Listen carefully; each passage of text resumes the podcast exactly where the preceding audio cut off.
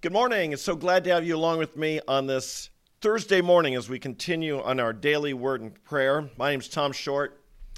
Blessings to you today. We've been talking about receiving the grace of God, the favor, the goodness, the power, the mercy of God into our lives. And that this is given to the humble.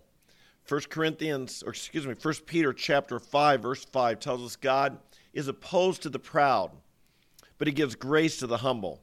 I don't know about you, but I want to be a person who is a recipient of the favor, the goodness, the grace of God.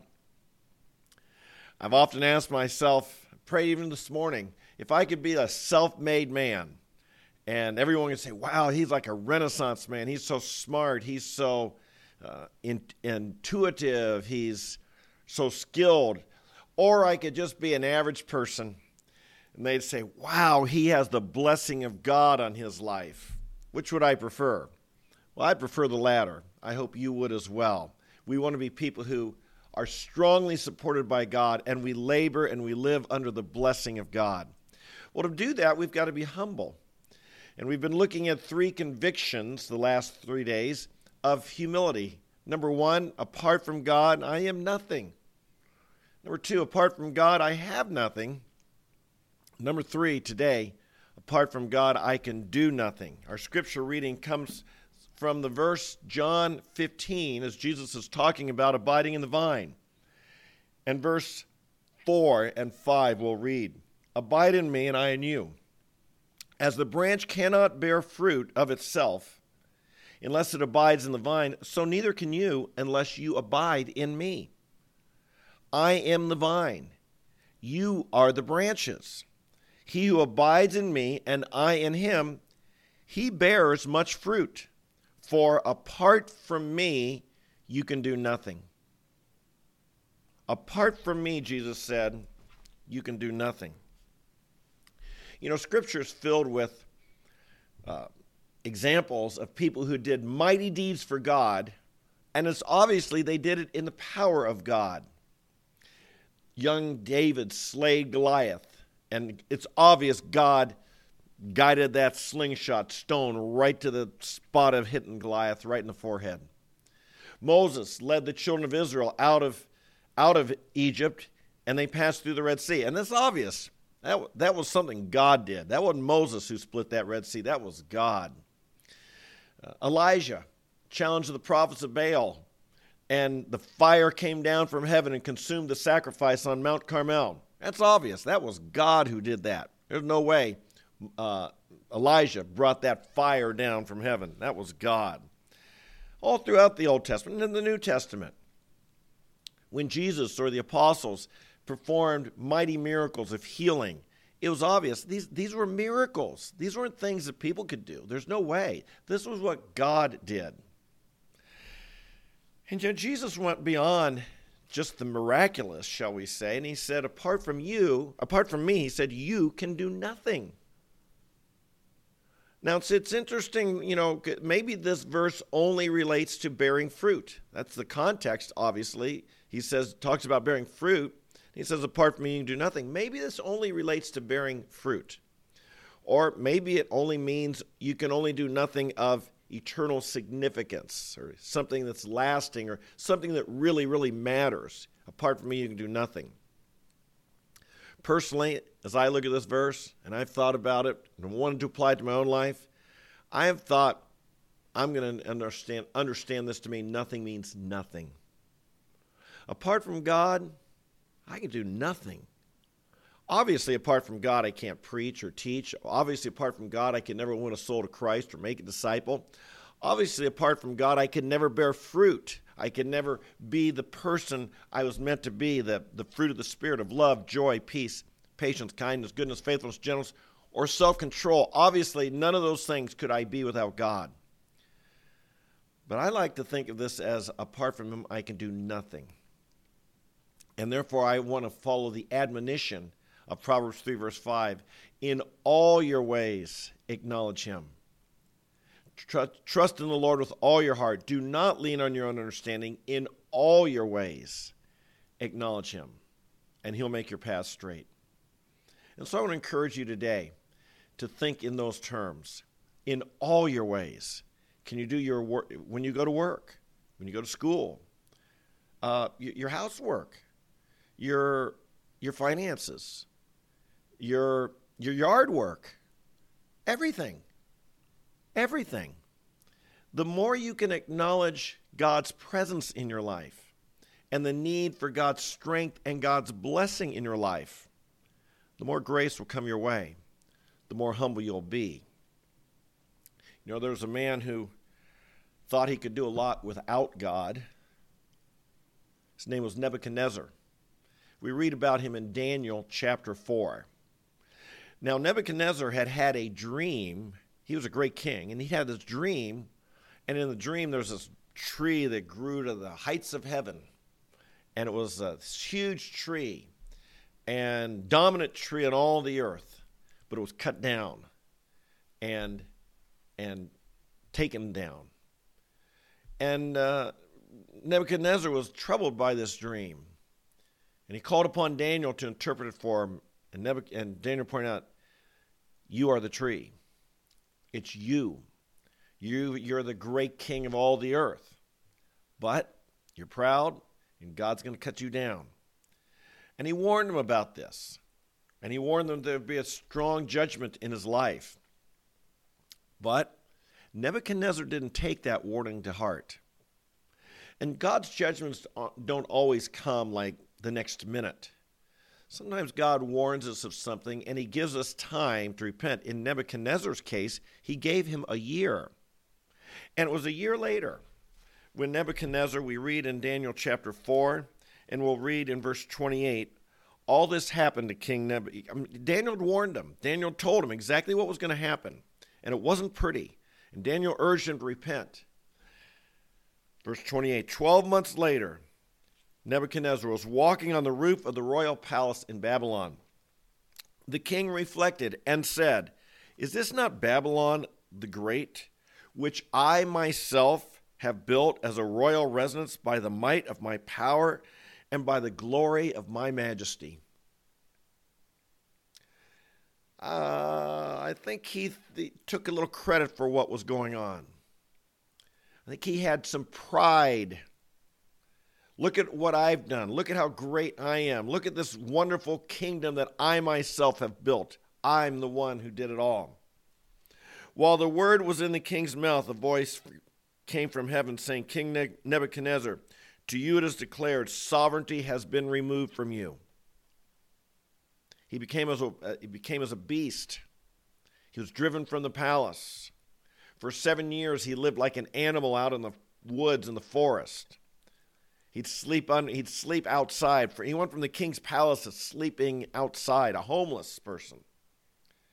He, it says he would eat grass like an oxen. My goodness. You talk about being brought low. Nebuchadnezzar was brought low. But he learned his lesson.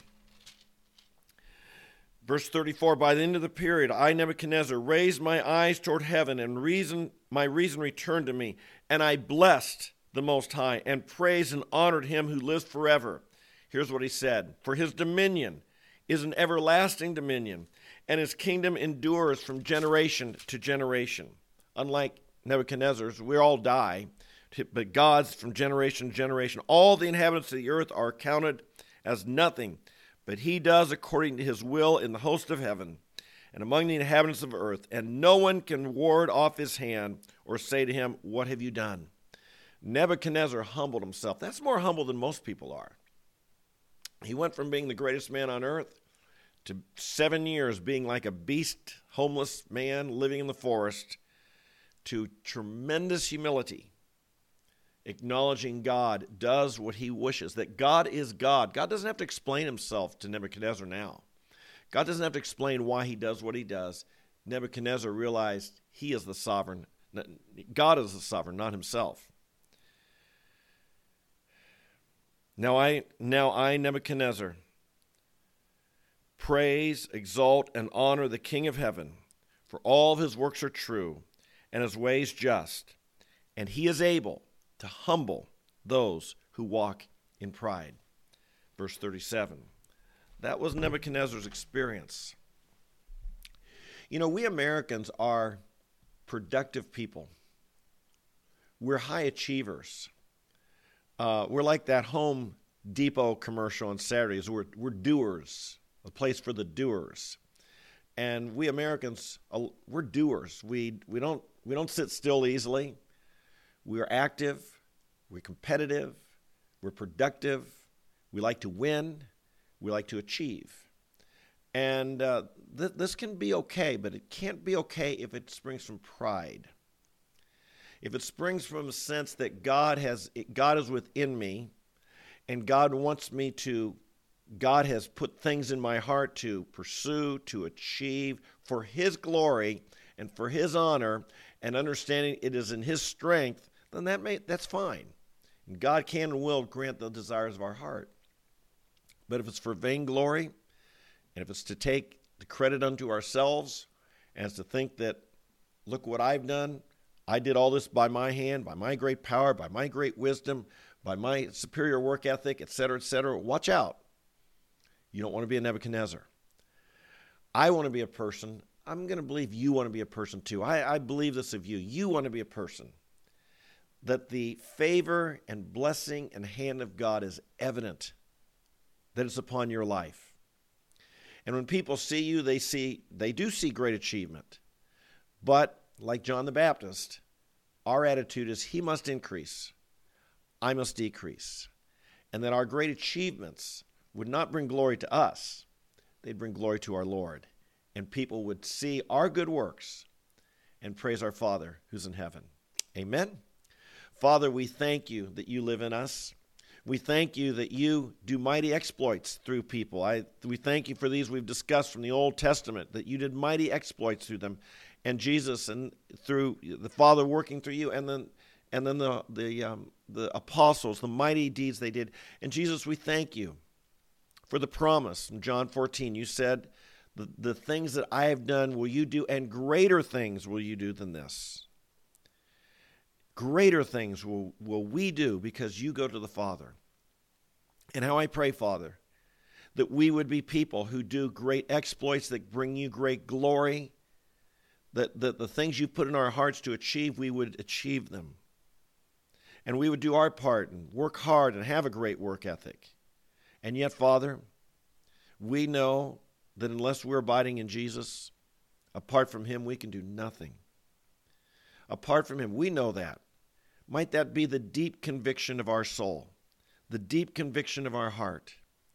That Jesus, without you, we couldn't even breathe. Without you, we couldn't live. Without you, we couldn't think. Without you, we'd have no energy. Without you, we wouldn't even be alive. And you, you give us supernatural strength and power through your Holy Spirit. You do things in us we could never do on our own. We want to thank you for this. And I pray, Father, that the foot of pride would never come upon us that when you when we humble ourselves and you work through us and you do great deeds through us that we would not take the credit to ourselves. We would not have people looking at us but we would have the spirit. You must increase. You must get the glory.